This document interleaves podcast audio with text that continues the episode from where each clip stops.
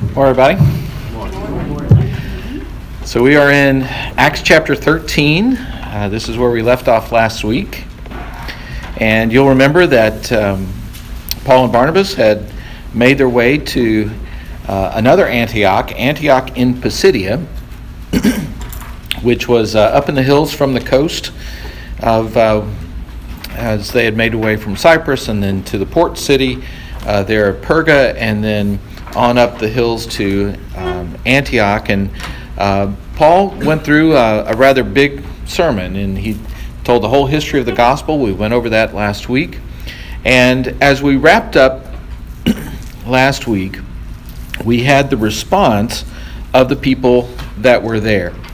So starting with verse forty-two, it says, as they went out, this is after they were in the synagogue and had heard this message, as they went out, the people begged that these things might be told them the next Sabbath. They, they wanted more. And after the meeting of the synagogue broke up, many Jews and devout converts to Judaism followed Paul and Barnabas, who, as they spoke with them, urged them to continue in the grace of God.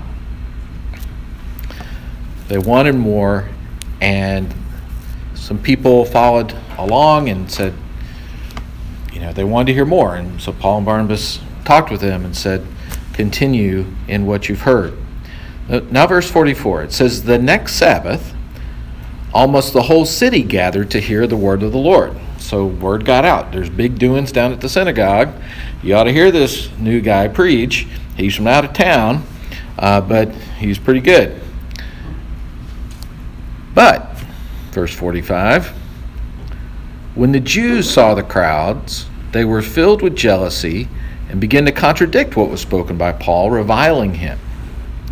Paul and Barnabas spoke out boldly, saying, it was necessary that the word of God be spoken first to you, since you thrust it aside and judge yourselves worthy of eternal life. Behold, we are turning to the Gentiles. So, there's opposition. Remember, the, the Jews had, had been God's chosen people, and they had this special way of relating to God, and they had uh, temple worship and sacrifices, and they had the law of Moses.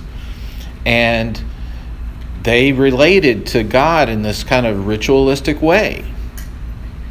And now, in this unexpected way, they had heard about the Messiah had come, and it wasn't what they were expecting, remember? They were looking for a king, a new king, a new David that was going to um, bring the nation of Israel back to its former glory in the way that it was back in the day. And, and this Messiah was different.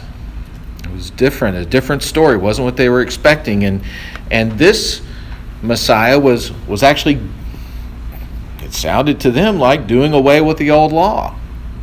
And the reason it sounded that way was because that's what was happening. So they, they weren't they weren't liking this too much, and it said they were jealous. Paul and Barnabas said, you know, we've told it first to you, but now you're pushing it aside. So now we're turning to the Gentiles. Now the ironic thing was, the story that Paul was preaching to them was the culmination of their story. It was the culmination of the Jews' own story. But they weren't to hear it, of course, at least this faction. Verse forty-seven, it says, for so the Lord has commanded us, saying, I have made you a light for the Gentiles, that you may bring salvation to the ends of the earth. If you'll hold your finger there and look back to Luke chapter two. As it turns out, written also by Luke. And, of course, Luke chapter two is a long chapter, and we know that it starts off with those familiar words about, in those days a decree went out from Caesar Augustus. Um, we hear about the birth of Jesus and so forth. And then if you go down to verse twenty-eight, by this time Jesus is at the temple and being presented there um, uh, as it was commanded. I guess maybe verse twenty-five of Luke chapter two. It says, "Now there was a man in Jerusalem who name, whose name was Simeon. This man was righteous and devout, waiting for the consolation of Israel, and the Holy Spirit was upon him. And it had been revealed to him by the Holy Spirit that he would not see death before he had seen the Lord's Christ.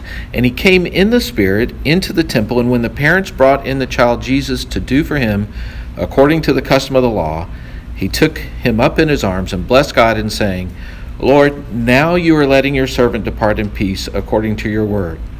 For my eyes have seen your salvation that you have prepared in the presence of all peoples, a light for revelation to the Gentiles and for glory to your people Israel.'"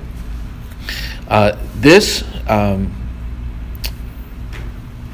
also looked back even further to some prophecy in Isaiah, but Jesus had always been for both, had always been for the Jews, had always been for the Gentiles, and here we have reference to that same prophecy. "I've made you a light for the Gentiles, that you may bring salvation to the ends of the earth." Now we're in verse forty-eight, back in Acts thirteen. It says, "And when the Gentiles heard this, they began rejoicing and glorifying the word of the Lord, and as many as were appointed to eternal life believed. And the word of the Lord was spreading throughout the whole region. But the Jews incited the devout women of high standing and the leading men of the city, and they stirred up persecution against Paul and Barnabas and drove them out of their district. But they," that is Paul and Barnabas, "shook the, off the dust from their feet against them and went to Iconium. And the disciples were filled with joy and with the Holy Spirit." So there were converts there at Antioch in Pisidia, but toward the end, some disruption uh, came up, so much so that they felt compelled to move on to the next place. I do want to comment on this one verse, um, you know, as one of the things about going verse by verse through the books of the Bible, and we encounter uh, sometimes key verses. Um, verse forty-eight says, "And when the Gentiles heard this, they began rejoicing and glorifying the word of the Lord, and as many as were appointed to eternal life believed." Uh, this is one of the verses that connects up with some of Paul's teaching. Uh, we talked about in Ephesians that um, this concept of election, that God has appointed some people to, to be his. And of course, it's hard for us to get our heads around that. From from my perspective, we we hear the gospel message and the Holy Spirit convicts us, and, and we have a response to that, and, and we uh, choose to believe. Um, that's the human side of the thing. The divine side of the thing is that God has elected those, he has appointed those um, who are going to believe, and and only in the in the heart of a of a gracious and just God does that make any sense at all. But we can't sidestep these verses, and and there it is. "As many as were appointed to eternal life believed." So they move on to the next place, verse fourteen. Now it says, "Now at Iconium." So where is Iconium? So um, we talked about they landed at this port city, and they went up, worked their way up into the hills to Antioch at Pisidia, and then Iconium is basically heading east. Heading east, um, they went to Iconium. Now, Iconium um, was um, uh, a nice area. It was on a plateau. It um, It had a lot of good agriculture going on there. Um, it was maybe kind of like it is here, not too far from the sea, not too far from the mountains. It was a nice area. Uh, there was a nice commercial area there, and um, it was uh, probably about uh, ninety miles away, they say, from Antioch, and it was on one of the main uh, roads. It also had a little bit of an independent streak, they said, um, that um, although, of course, the whole region was governed by Rome, uh, there had been a heavy Greek influence um, in the years prior, and they kind of liked it that way. So they their politics was a little uh, more democratic. Um, you know, they had um, uh, public organization, uh, like maybe it would have been in Greece.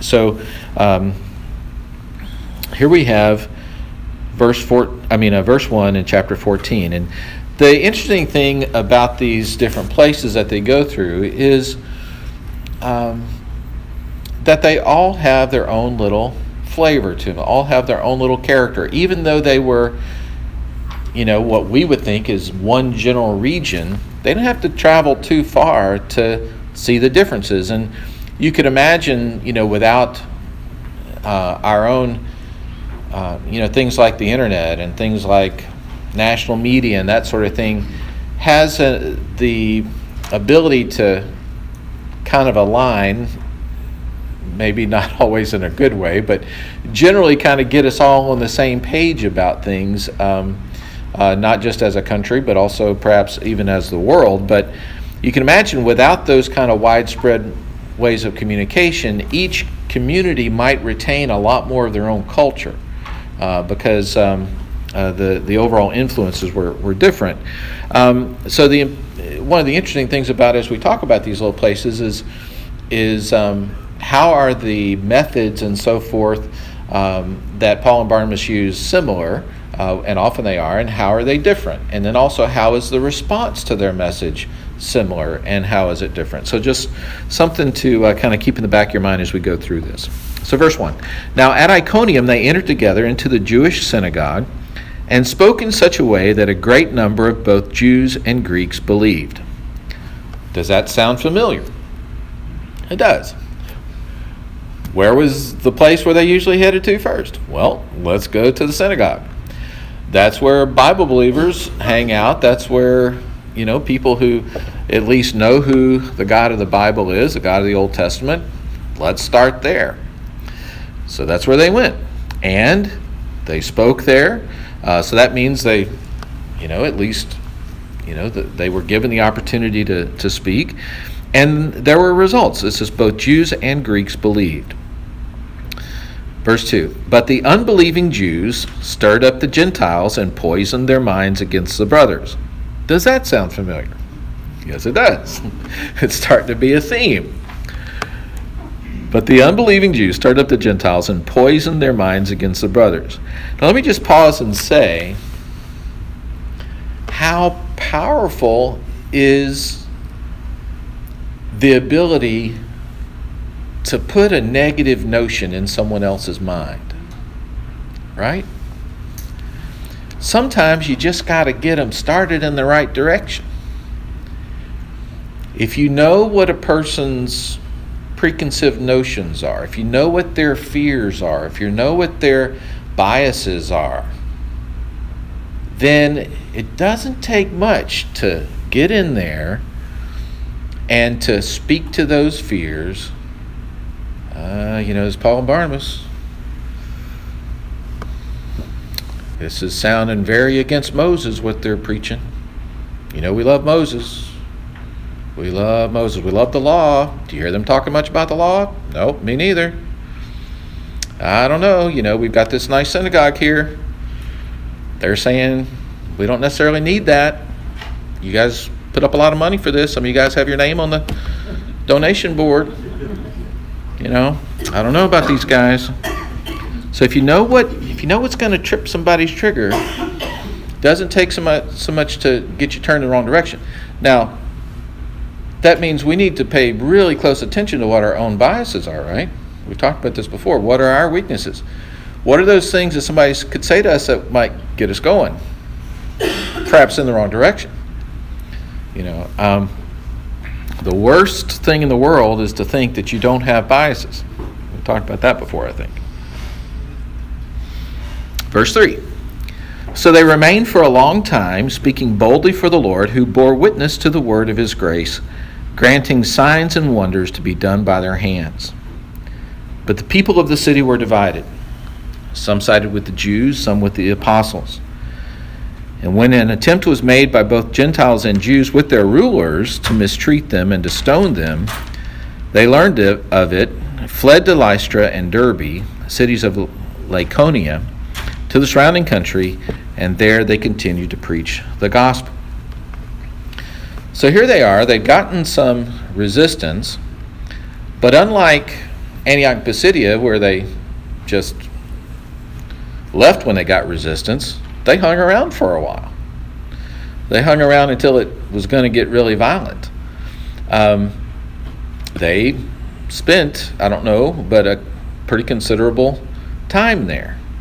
Um, and then they felt it was appropriate to move on. So, back to your map. Got Iconium. Now they're going to head south, not too far away, to Lystra. Now, I think this is one of the more interesting little passages. Um, Lystra was, it's hard to think of a good example without sounding very stereotypical, but but we'll go with it. Anybody from West Virginia? Anybody from Appalachia? Anybody a hillbilly? I love it. I just, all right, we have we have one proud hillbilly. Um, as I read this, I kind of had this kind of hillbilly, backwoods, countrified, you know, place, thinking about Lystra. You know, where, where when people said, you know, well, I'll give them a holler, they really meant I'll give them a holler. Right? A little little backwards, perhaps, a little isolated. So, they move on, though. Verse eight. Now at Lystra there was a man sitting who could not use his feet. He was crippled from birth and had never walked. He listened to Paul speaking, and Paul, looking intently at him and seeing that he had faith to be made well, said in a loud voice, "Stand upright on your feet." And he sprang up and began walking. And when the crowd saw what Paul had done, they lifted up their voices, saying in Lycaonian, "The gods have come down to us in the likeness of men." Barnabas they called Zeus, and Paul they called Hermes, because he was the chief speaker. And the priest of Zeus, whose temple was at the entrance to the city, brought oxen and garlands to the gates and wanted to offer sacrifices with the crowds. But when the apostles Barnabas and Paul heard of it, they tore their garments, rushed out into the crowd, saying, "Men, what? Why are you doing these things? We're also men of like nature with you, and we bring you good news that you should turn from these vain things to a living God, who made the heaven and the earth and the sea and all that is in them. In past generations he allowed all the nations to walk in their own ways, yet he did not leave himself without a witness, for he did good by giving you rains from heaven and fruitful seasons, satisfying your hearts with food and gladness." And even with these words, they scarcely restrained the people from offering sacrifice to them. So, really fascinating story. So, Paul's preaching, sees a guy who has never walked, could not use his feet, was crippled from birth. And Paul looked at him, saw that he had faith, told him to get up, and he did. Now these folks in Lystra, they'd never seen something like this. They had no idea what had gone on. This was amazing. This was amazing. Now, in this backwoods area, they would have occasionally had traveling people, maybe a fortune teller or something, who, you know, might have a few tricks up their sleeve and might take advantage of somewhat maybe of a backwards population. No offense to our hillbilly here. So when they saw a true, legit miracle, oh my gosh, they were amazed. Now, the background of this is, and I'm I'm gonna I think I'm gonna read this, but in this part of the region, this fit in perfectly with a legend that was there. And here's the legend. It says, according to the legend, Zeus and Hermes once came to the Phrygian hill country. This is where they were. And they were disguised as mortals seeking lodging. Though they asked at a thousand homes, none took them in. Finally, at a humble cottage of straw and reeds, an elderly couple freely welcomed them with a banquet that strained their poor resources. And in appreciation, the gods transformed the cottage into a temple with a golden roof and marble columns. So they appointed a priest and a priestess of the temple, who instead of dying became an oak and a linden tree. And as for the inhospitable people, the gods destroyed their houses. So if you grew up with this legend, you did not want to be the couple that didn't recognize Zeus and Hermes when they came to your town. So when these two guys from out of town who didn't speak the local dialect actually did a legit miracle for a guy that they knew they knew this guy. They knew he had never walked. Immediately, they didn't want to be turned into whatever and have their houses destroyed. Of course. Oh my gosh, here it is. We're not missing this chance. Let's bring on the sacrifice. So, in many cities, the temple of Zeus, which would have been the main god, it was a big deal. Um, multiple priests and so forth. This was a small little place. They had their little temple, but just the one priest, not a lot of other people. And here he comes with his ox, and he's going to do the best he can, you know, to to pay homage to these gods. And and then, of course, Paul and Barnabas like, oh my gosh, you know, this is not, no. No, in fact, this is totally opposite of what we're trying to tell you. We're trying to tell you to get away from these people. There's a living God. And of course, in this whole system, um, uh, they would have had multiple gods, you know, a god involved with the crops and all this sort of stuff. And that's why they say, you know, the real living God is the one that's been giving you the rains and, and giving you the good crops. And, you know, we're talking about the true God here, the true living God. And this is who we're attesting to. You know, please, this is not what we're about. And they tore their clothes to show that they weren't gods. And apparently Hermes, they, they call, Paul was Hermes. Apparently Hermes was known as the messenger of the gods. And Zeus was, you know, the more powerful.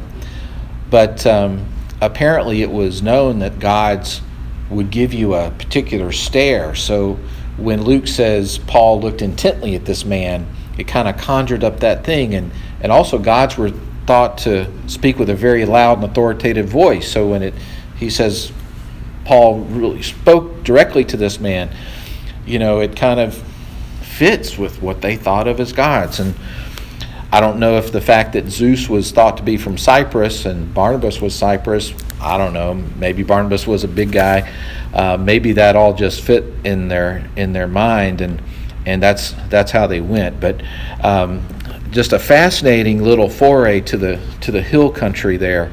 And um, uh, what's interesting about this, this is, and I, uh, we'll see if this is true. I, I, I want to. I believe our most of the commentators I read, but this really surprised me. It says that except for the time later in Acts when we're going to hear the opposite situation where Paul is at Athens with not backcountry people but learned people, the elite of the day who were curious to hear about him, that these are the only two times when Paul didn't talk to the Jews.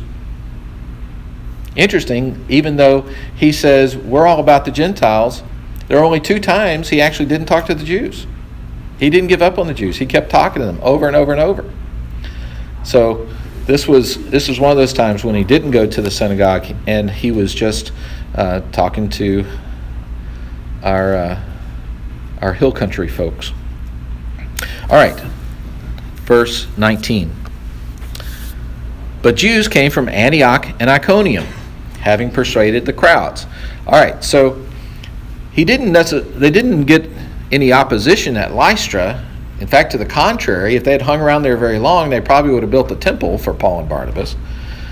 So they moved on. But you know, here we have these these Jewish folks who are gathering steam. There's this anti-Christian movement that's building, and now they're going to, you know, the protest, the protest is building there. Um, so the people in Antioch went to Iconium. They gathered up some like-minded people. So where'd they head? They headed to Lystra. You know, so anyway, they caught up with them here. And it says, but Jews from Antioch and Iconium, having persuaded the crowds, they stoned Paul and dragged him out of the city, supposing that he was dead.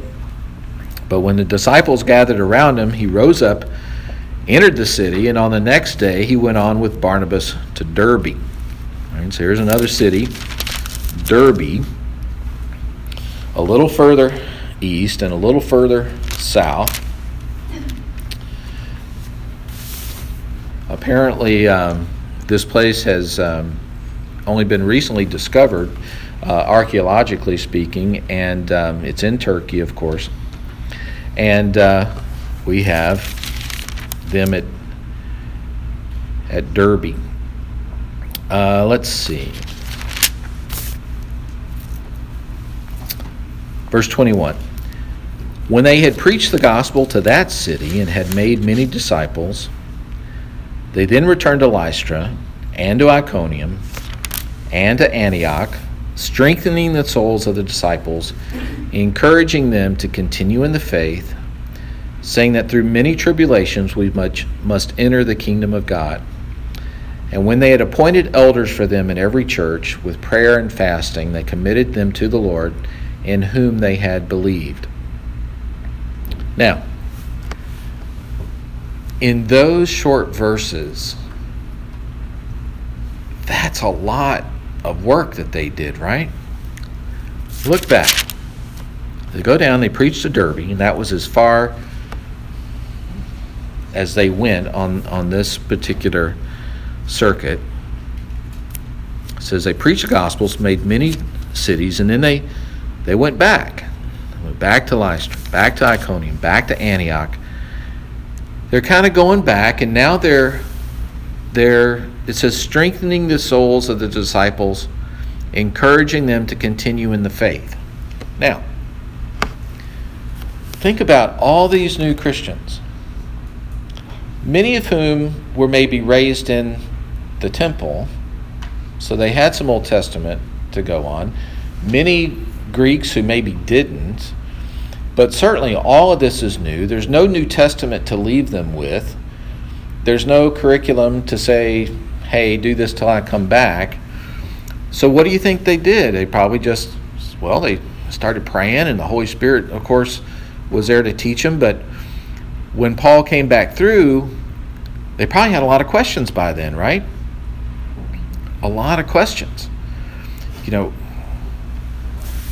Paul, do do we still go to the synagogue? Do, should we still be worshiping? Do we hear some people are worshiping on Sunday? What's up with that? Should we is, should we be doing that? Um, think about all the all the things we heard. We heard Jesus had this. This Lord's Supper thing that we're supposed to be doing, um, how do we do that? You know, I mean, think about all the things that Paul wrote in all his letters. How much of that has to do with how we do church nowadays? Well, they had no idea. So it's kind of he's kind of saying, you know, how do we, how do we live like Christians? What does that mean? How do, what does that mean? So he's going back through. He's encouraging them. And he's saying, you know, there's still going to be trouble. This was not exactly a Christian-friendly place. It was as pagan as it was when they got there, save for those souls that met Jesus.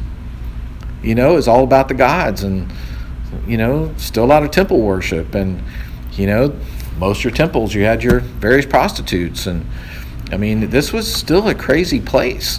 How do we live like that? And he, so, so that, they appointed elders for them in every church. They committed them to the Lord. You know, kind of, I don't, I don't know if that's necessarily an ordination, but it might be. They're trying to strengthen these people. This concept of passing on and, and ordination and so, so forth, um, um, it's interesting. Only in verse four, it says, but the people of the city were divided. Some sided with the Jews and some with the apostles. The word apostle there in verse four.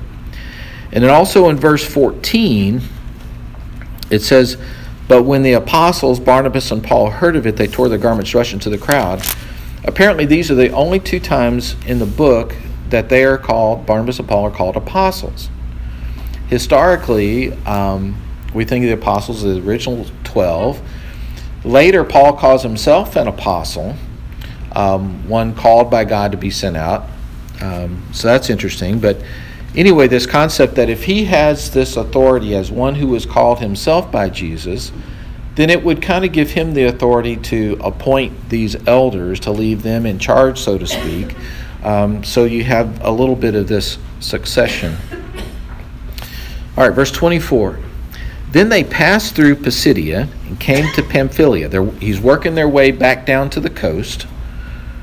And when they had spoken the word in Perga, they went down to Attalia. These two places are, are very near the coast where they um, came. The Attalia was definitely the main uh, port town. And from there they sailed to Antioch. This is Antioch of Syria where they first started. Let's see, Antioch, where they had been commended to the grace of God for the work that they had fulfilled. And when they arrived and gathered the church together, they declared all that God had done with them and how he had opened a door of faith to the Gentiles, and they remained no little time with the disciples. They were there for a while. They were there for a while. So, this is what we would call the completion of Paul's first missionary journey. Now, I came across an interesting concept that I had not thought about before. But one commentator says, you know, this concept of the missionary journey is actually just something that we have kind of put onto the Bible as a way of understanding it. But Luke never calls these missionary journeys. I said, well, that's interesting. And I was thinking about, if you thought of your life, I'm sure there have been a number of you that have moved around a little bit. I was here for a while. I was here for a while. Had a job change. I was here for a while. While you were in the midst of all that, you weren't thinking of that as some big journey. You were just moving.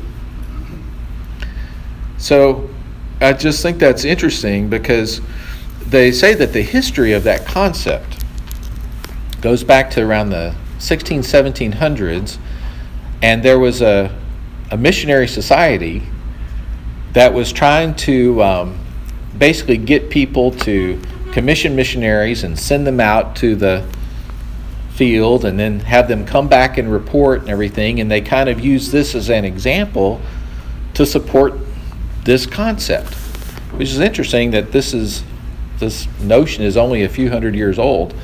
Um, anyway, um, I'll have that in the supplementary material if you want to explore that a little bit, but I thought that was interesting. Back in the um, back in the eighties, and there's this song still shows up on like various advertisements and T V shows and so forth. There was a, a hard rock song, but the the title of it, uh, or the chorus was, "Should I Stay or Should I Go?" You've heard this. So, and I'm sorry, I've had it stuck in my head since I thought about this this morning, and, and I'm sorry to those of you that know that song who will now have that stuck in your head until you get the first hymn to wash it out. But um, Paul and Barnabas had this notion everywhere they went. Should I stay or should I go? And their answer was different depending on the climate. And I thought that was just interesting. You don't you don't hear, oh, the Holy Spirit told me to go down to Lystra. No. I think they used their own wisdom, their own saying, where do we go from here? It's not looking too good. Um, they just tried to stone us. Where do we head next? Um, you know, I think sometimes, and perhaps most of the time, The most normative thing as we're making decisions in life is that we use the wisdom that God's given us about how do I make wise choices to do the things that God wants me to do. I don't have to wait for God to, you know, spell out the answer in my, you know, bowl of alphabet cereal. You know, it. I can use my own thinking. So they, in most of these cases, use some of their judgment. And then the other thing to think about is you had two groups, right? Now there's an old experiment you can do with elementary kids. You take the iron filings and you put them on a sheet of paper, and it's all random, and then you drop a magnet on it, and half the filings go to one end of the magnet and half the filings go to the other. What do we call that? It's a polarizing thing. The filings go to the poles of the magnet, the north and south ends of the magnet. That's where we get this concept of polarization. The gospel is a polarizing thing. Nowadays, lots of people have opinions, and sometimes they're polarizing. You either love it or hate it, right? Is the gospel that we live and talk about still a little polarizing? And if it's not, why isn't it? That's your thought for the week. All right, any comments as we wrap up?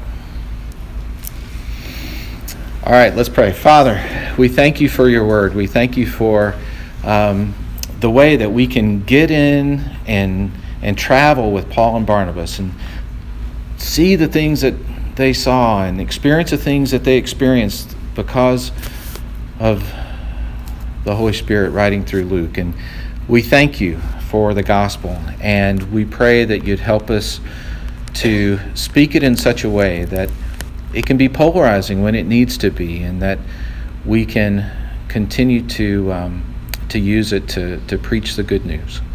Uh, we thank you for Jesus. In his name, amen.